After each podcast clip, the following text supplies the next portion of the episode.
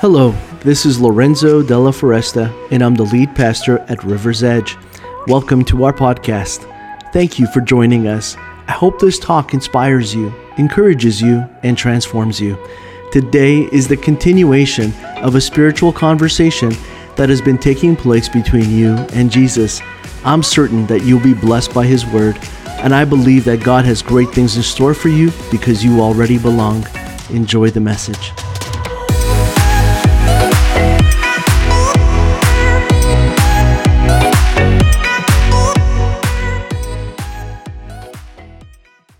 The message that we're in today is really talking about being rejected by God. And I want to read this story um, in John chapter 5.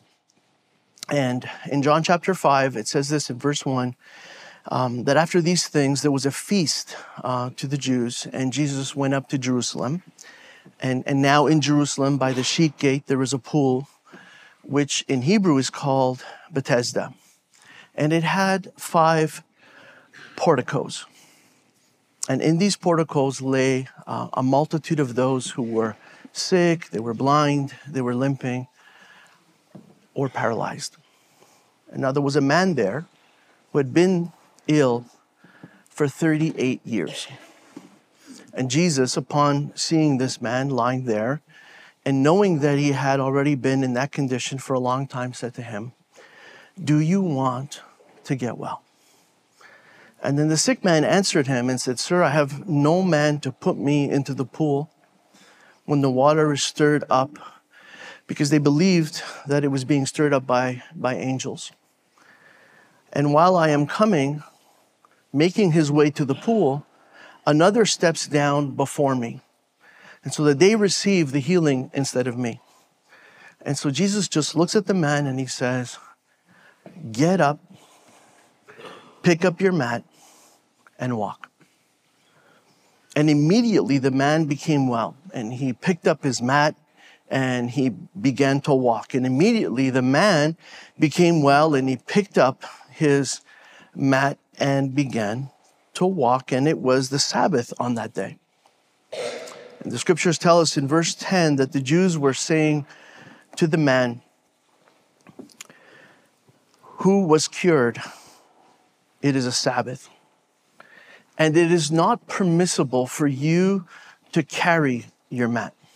But he answered them, He who made me well was the one who said to me, Pick up your mat and walk.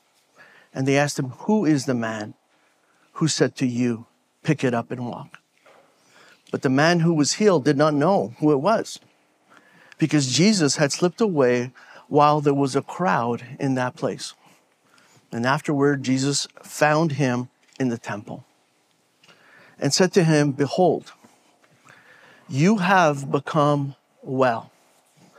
So stop sinning so that nothing worse happens to you.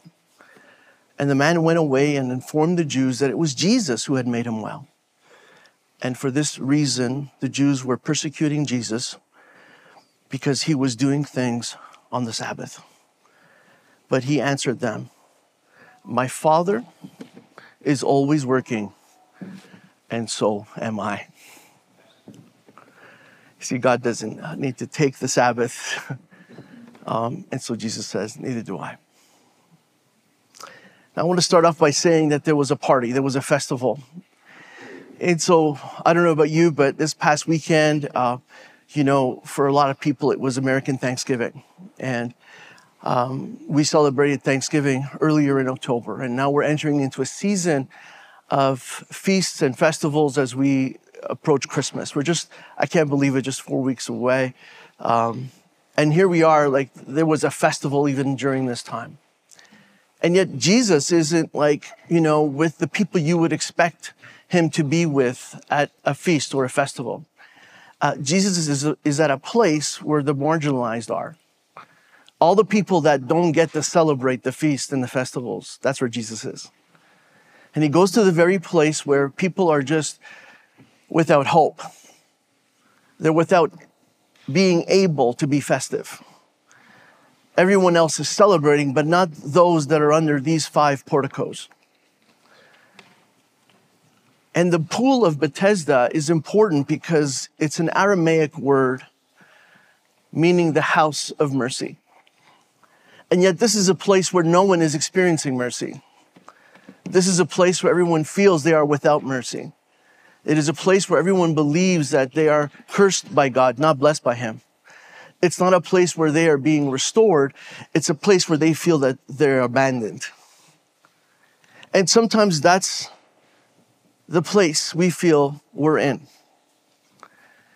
And it was important to note that this pool of Bethesda, this house of mercy, it always needed fresh water to feed this pool. It wasn't water that was stagnant. And so people believed that because it was fresh water continuously coming into it, it had healing properties. And on top of that, a superstition had been built over time where they believed that angels actually came down and stirred it. Now, I, I believe that it was a superstition. There are those who will contest that, and many people preach this passage saying and speak on this and teach on this, saying that um, it was angels who were stirring the waters. But I believe the reason Jesus goes there is because he's there to confront superstition and religion. I believe he's there to set the record straight. I believe he's there to show everyone that instead of waiting on angels, you need to be believing on Jesus. Instead of waiting for someone to come and help, your help has already come. And sometimes we're, we're in a place where we're just waiting for something to happen. And I believe this man just got so used to waiting that he just didn't know when the waiting should end. It was a place that people went for healing, but never found it. And so, from his perspective, people are, are, are, receiving a healing and a blessing, but he's the one that's always being left out. And it gets to the point where he just continuously feels abandoned and rejected by God. And Jesus needs to confront that. And I believe that when he asks this question, it's, it's, it's the most important question that he can ask. And I think that when he asks this in this story, I believe he's asking us.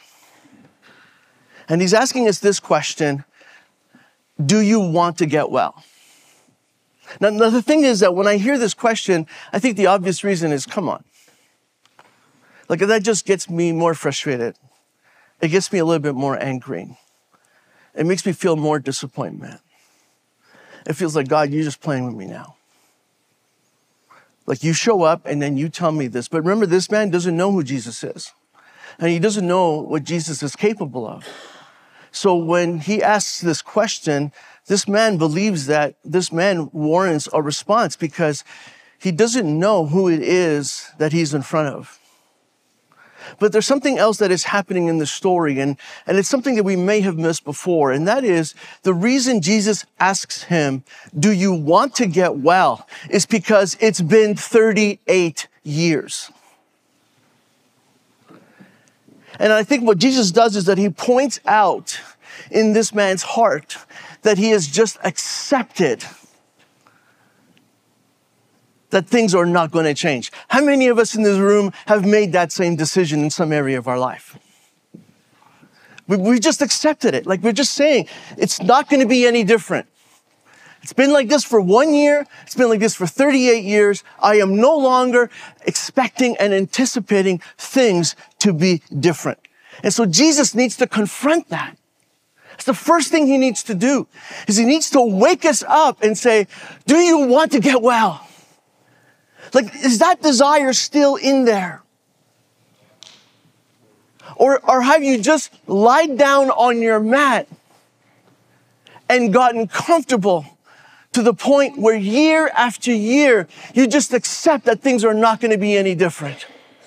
Are you paralyzed where you are instead of getting up and going to where God is sending you? Well, Jesus understands that when our desire to be healed is gone, He needs to ask the question I see people who are just living with their condition, just living with their situation and their circumstances. And can I just speak into that for a second? And maybe you, you're going to find this harsh. But I need you to hear me. I need you to see this. When you stop living, it means that you have died. When you stop believing for greater, it means that you've given up. And you know what people do? People who, who, who, who respond to that are it's the people who take their lives and they commit suicide. And they do it because they really don't believe there's any way for things to be different. They'd rather end the suffering than keep living that way one more moment. And you know what? A lot of us have just committed suicide, and, but we're still alive. We're still awake. We still have a chance and an opportunity. And this man is just waiting for his life to end. And I don't want you to be that person. And so what Jesus does is that when he confronts him and he says to him, do you want to get well?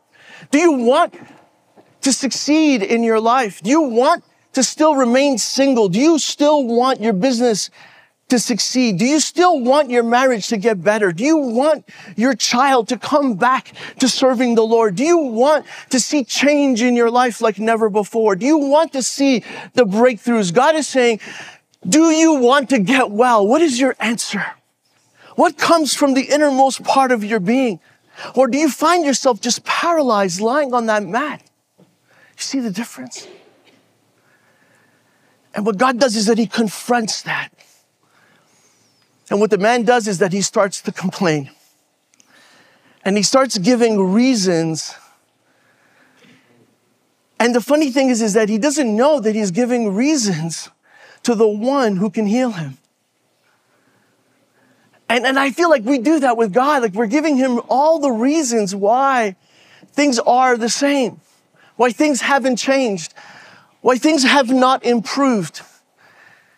And you see, when our focus is on another solution instead of Jesus, then we enter into a pattern of complaint. But when our focus remains on Jesus, who is the healer, then our focus is still hopeful. Our focus is on the breakthrough. Our focus is on the miracle. It's on the impossible being possible. But when it's not on Jesus, this is what happens. We become people who just complain. And when we complain, it keeps us on the mat. It keeps us paralyzed. Because what he does is that he begins to go through all of his excuses. And he believes that his healer is someone and something else. But when you believe you're rejected by God, here's what happens. All of your reasons become your only reality. That's all you see. That's all you can focus on. It's all you can share. Your reasons. Here's the reason. Here's the reason. This is the reason. This is why. This happened to me. They did this to me. This is how they rejected me. This is how I'm rejected by God. This is how I'm cursed instead of blessed. This is why I'm paralyzed.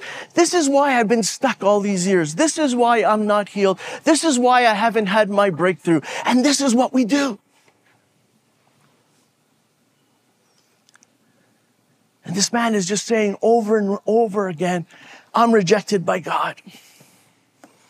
He says, I'm paralyzed and I can't get in on my own. There's no one to help me. There's always someone else who steps in before me and takes the miracle away from me. Does that sound familiar just a little bit? There's been moments in your life where you've felt that way, where you've said those things, where you've believed them even just for a moment. I think the answer is yes. If I'm honest, the answer is yes. If I'm being truthful right now, the answer is yes. I've been there, I've done this. And that's why it's so important for us to, to be able to move beyond this point. So, what God does is that He interrupts His cycle. He interrupts what has been happening for 38 years. I don't know how old you are. I don't know how long you've been in your cycle. But I want you to say to God right now God, interrupt my cycle. Oh, that, that was good for a few of you.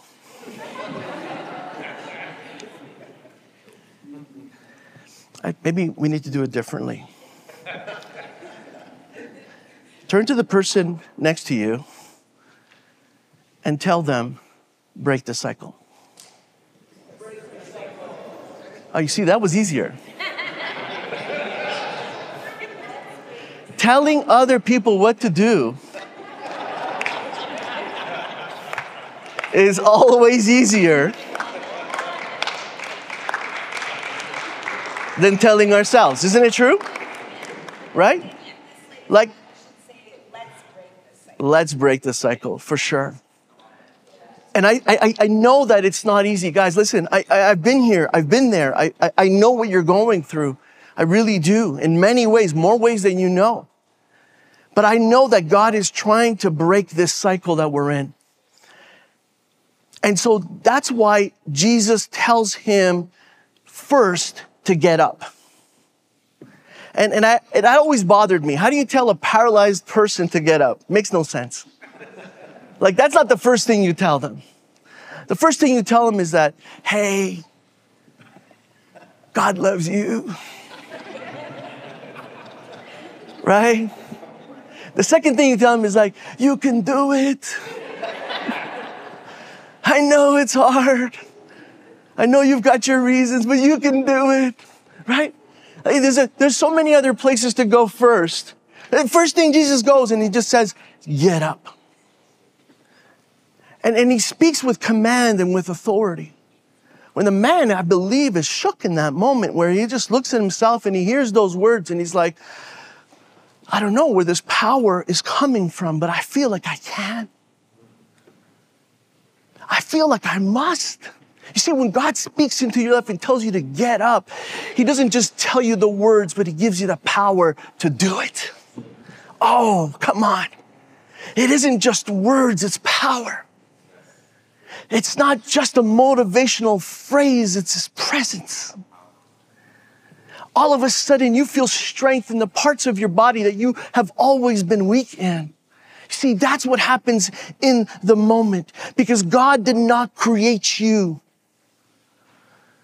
to lie down, but He created you to get up and walk.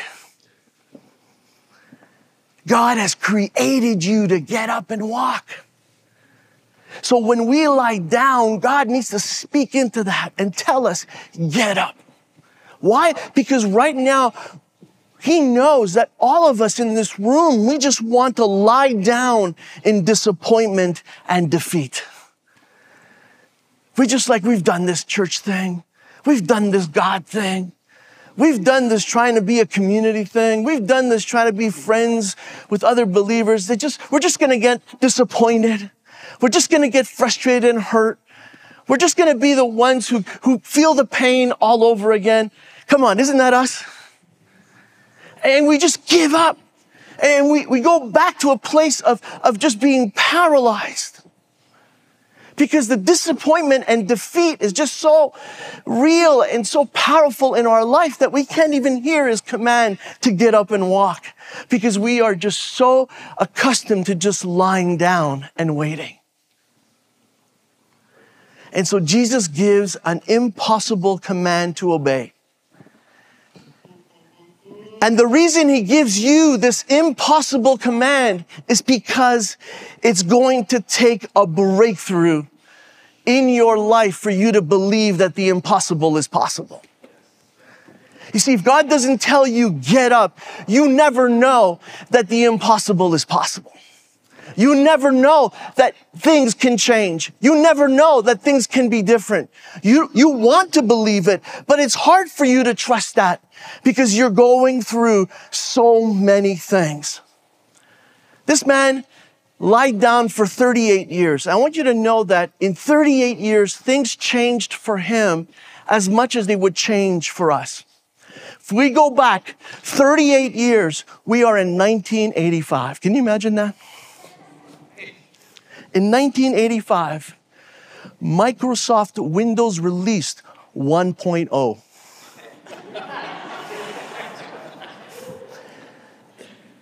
and it had glitches even then.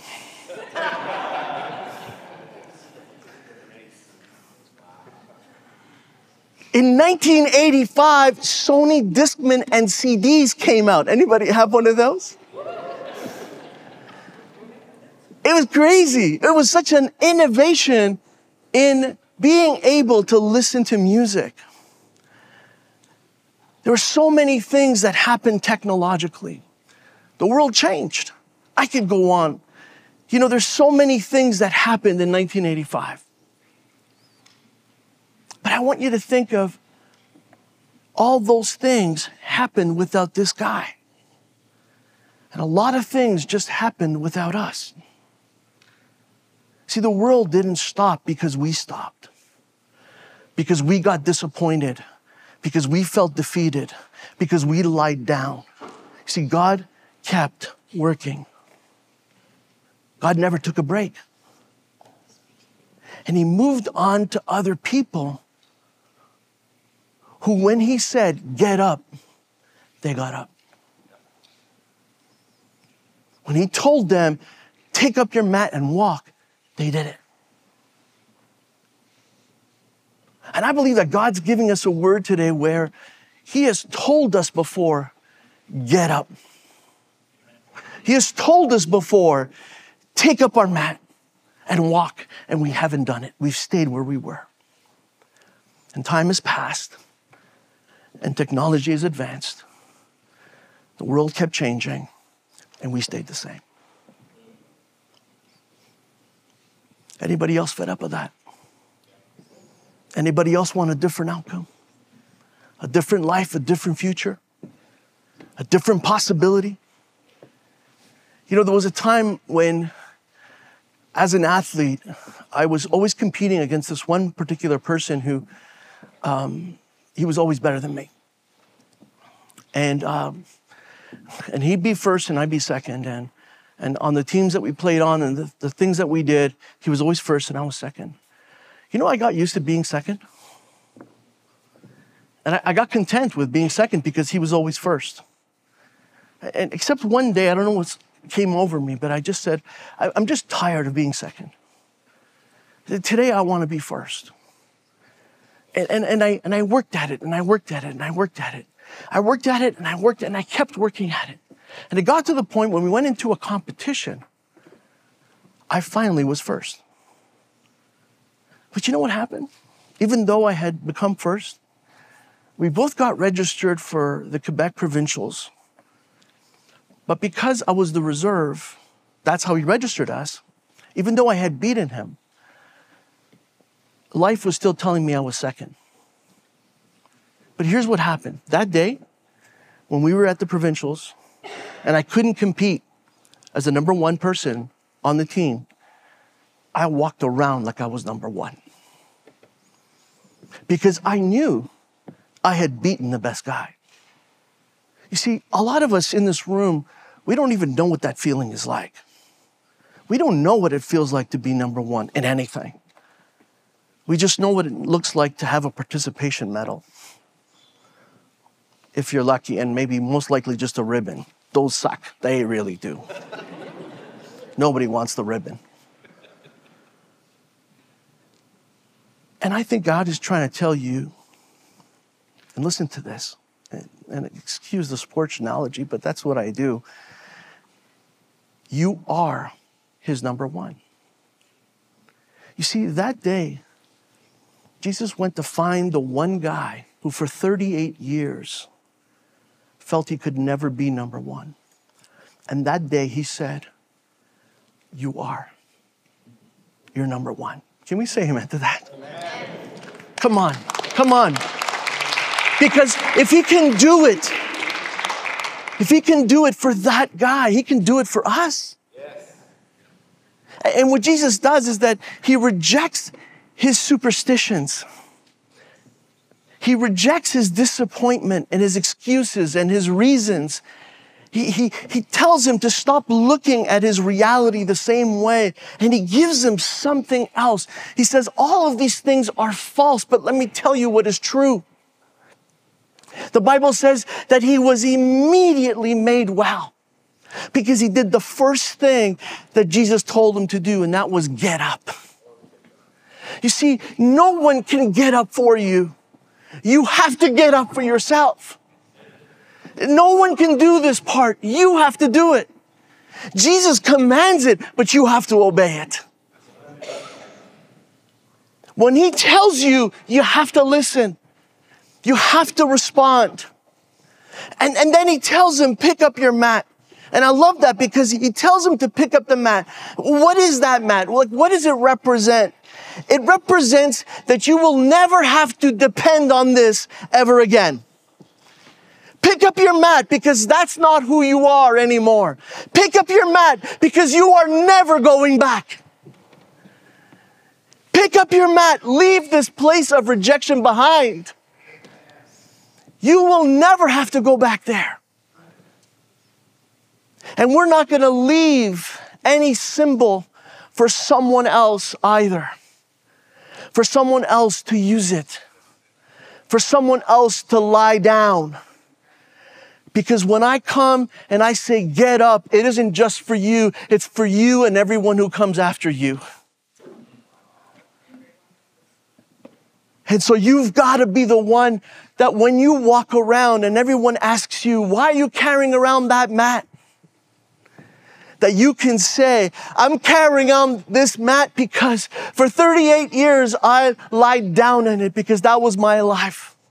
For 38 years, this is where I was always stuck, disappointed and defeated. For 38 years, this is where I was paralyzed. And I thought that no one cared for me, that I had been rejected by God and all of his people. This is what I thought. But today I carry this around because when you ask me today, why am I carrying around this mat? I carry around this mat because I am free. That used to be my life, but not anymore. Let me tell you a new story, a story that started today, a story of how God intervened in my life, how He gave me the breakthrough that I could never have brought into, in my own life, but He came and He found me. And under five porticos of people who were blind, who were deaf, who were crippled and paralyzed, and people without hope he found me. And when he said the words, get up, that's exactly what I did. And I have left that life behind. I want you to leave that life behind. I want you to leave that rejection behind. When Jesus tells you to get up, pick up your mat, and walk, just do it. Do it. You know, there's a moment in the scriptures in Matthew chapter 27 and in verse 46, look at what it says. It says, At uh, three o'clock, Jesus called out with a loud voice. And then he says, Eli, Eli, lema sabachthani, which means, My God, my God, why have you abandoned me? Why have you forsaken me?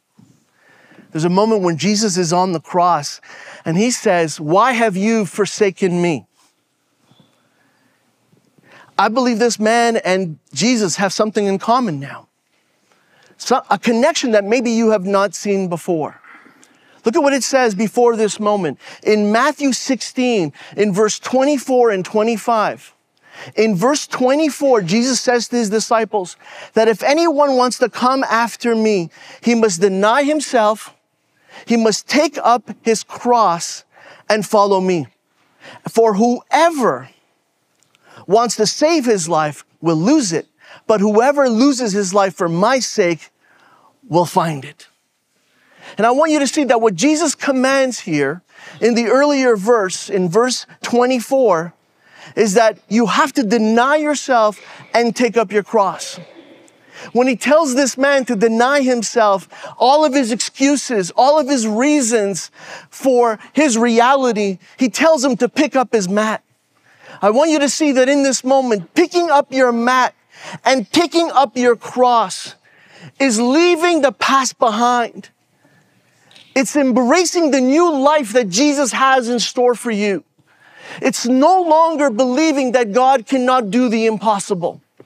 Because even as that man felt forsaken by God and by everyone, Jesus showed up in his life and told him, I am going to make sure that you are seen.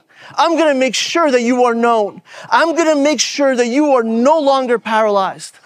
I'm going to make sure that you're able to, on this day, to take up your mat and to walk again. And when Jesus dies on the cross, he says, I'm going to make sure that I take all of the rejection on me. I'm going to make sure that when I'm hanging there, you never ever go through life believing that you are rejected. You will never again believe for one moment that God can reject you because I am taking all of the rejection for you. You see, when Jesus was hanging on the cross, he says, just in case you still have doubt, I am going to take all of the rejection. There is no more rejection for you, only acceptance, only love, only healing, only deliverance, only a new beginning, only get up, pick up your mat, and walk. You are not stuck. You are not paralyzed. You are no longer where you used to be. You're only going forward in Jesus' name. In Jesus' name. No more rejection. You see, Jesus defeated rejection. So you can't be rejected by God. God has, God has no reason and no authority to reject you because Jesus took it all himself. And he has given us the authority to feel his acceptance. See, if you're feeling rejected today, that's not God. Because Jesus already took all that for you. Jesus is only here to give you your breakthrough. Are you ready to receive that? Are you ready to have that? Hallelujah. All we need is Jesus. Every day, He's all we need. Every day, that's all we need. Would you stand with me? And would you come into His presence right now? And would you leave that rejection behind? And would you make the decision today, wholeheartedly, to move forward in the power of His presence? In the power and the authority of His word?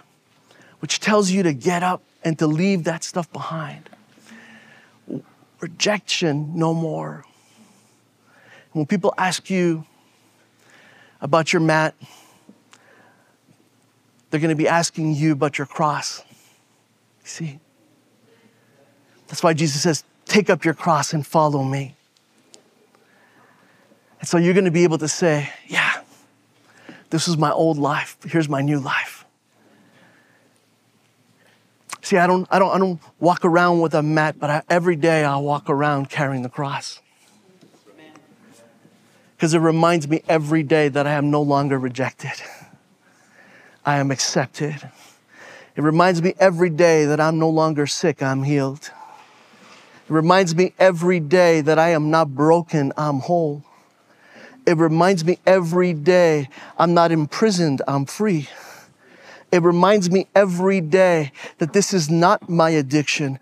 This is my promise to God.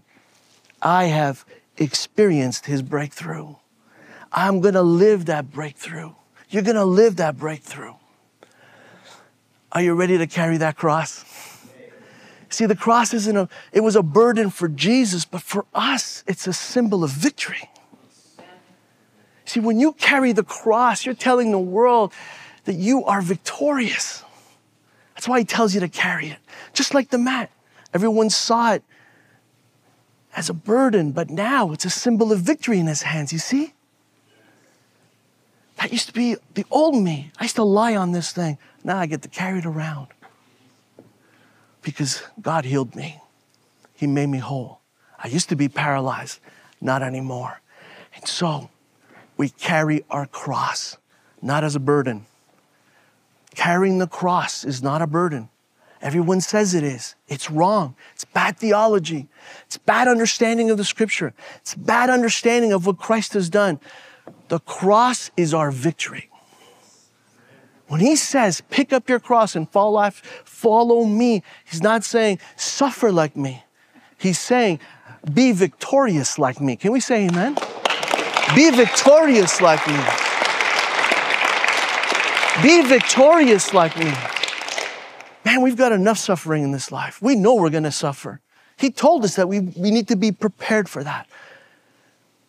I'm prepared, but I'm also ready for the victory. And that cross doesn't just speak to me about the pain, it speaks to me about the power of the resurrection.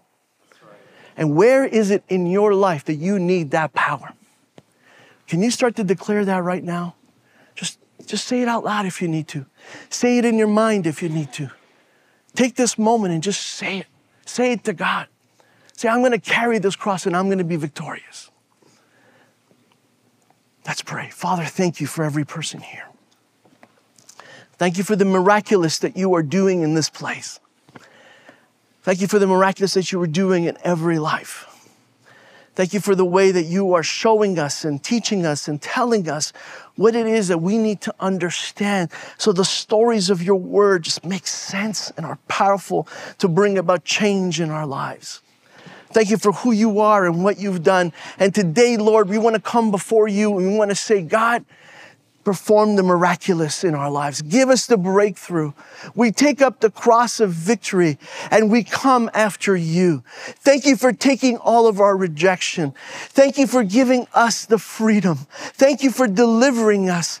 Thank you that today our life has been changed. Lord, we surrender to you. We obey you and we ask for the power of your word to give us the strength that we need to step out in the way that you are asking us to. And we ask these things in Jesus' name. Amen. Thank you for joining us on the River's Edge podcast. I encourage you to take the message you have just received and allow it to go deeply into your soul. Let Jesus do the work that only He can do. A heartfelt thank you to all those that generously give to River's Edge and make this podcast possible. You too can be a part of spreading this message and creating life change all over the world by going to riversedge.life/give. You can also subscribe, rate, and share this podcast. Thanks again for listening, and God bless you immensely.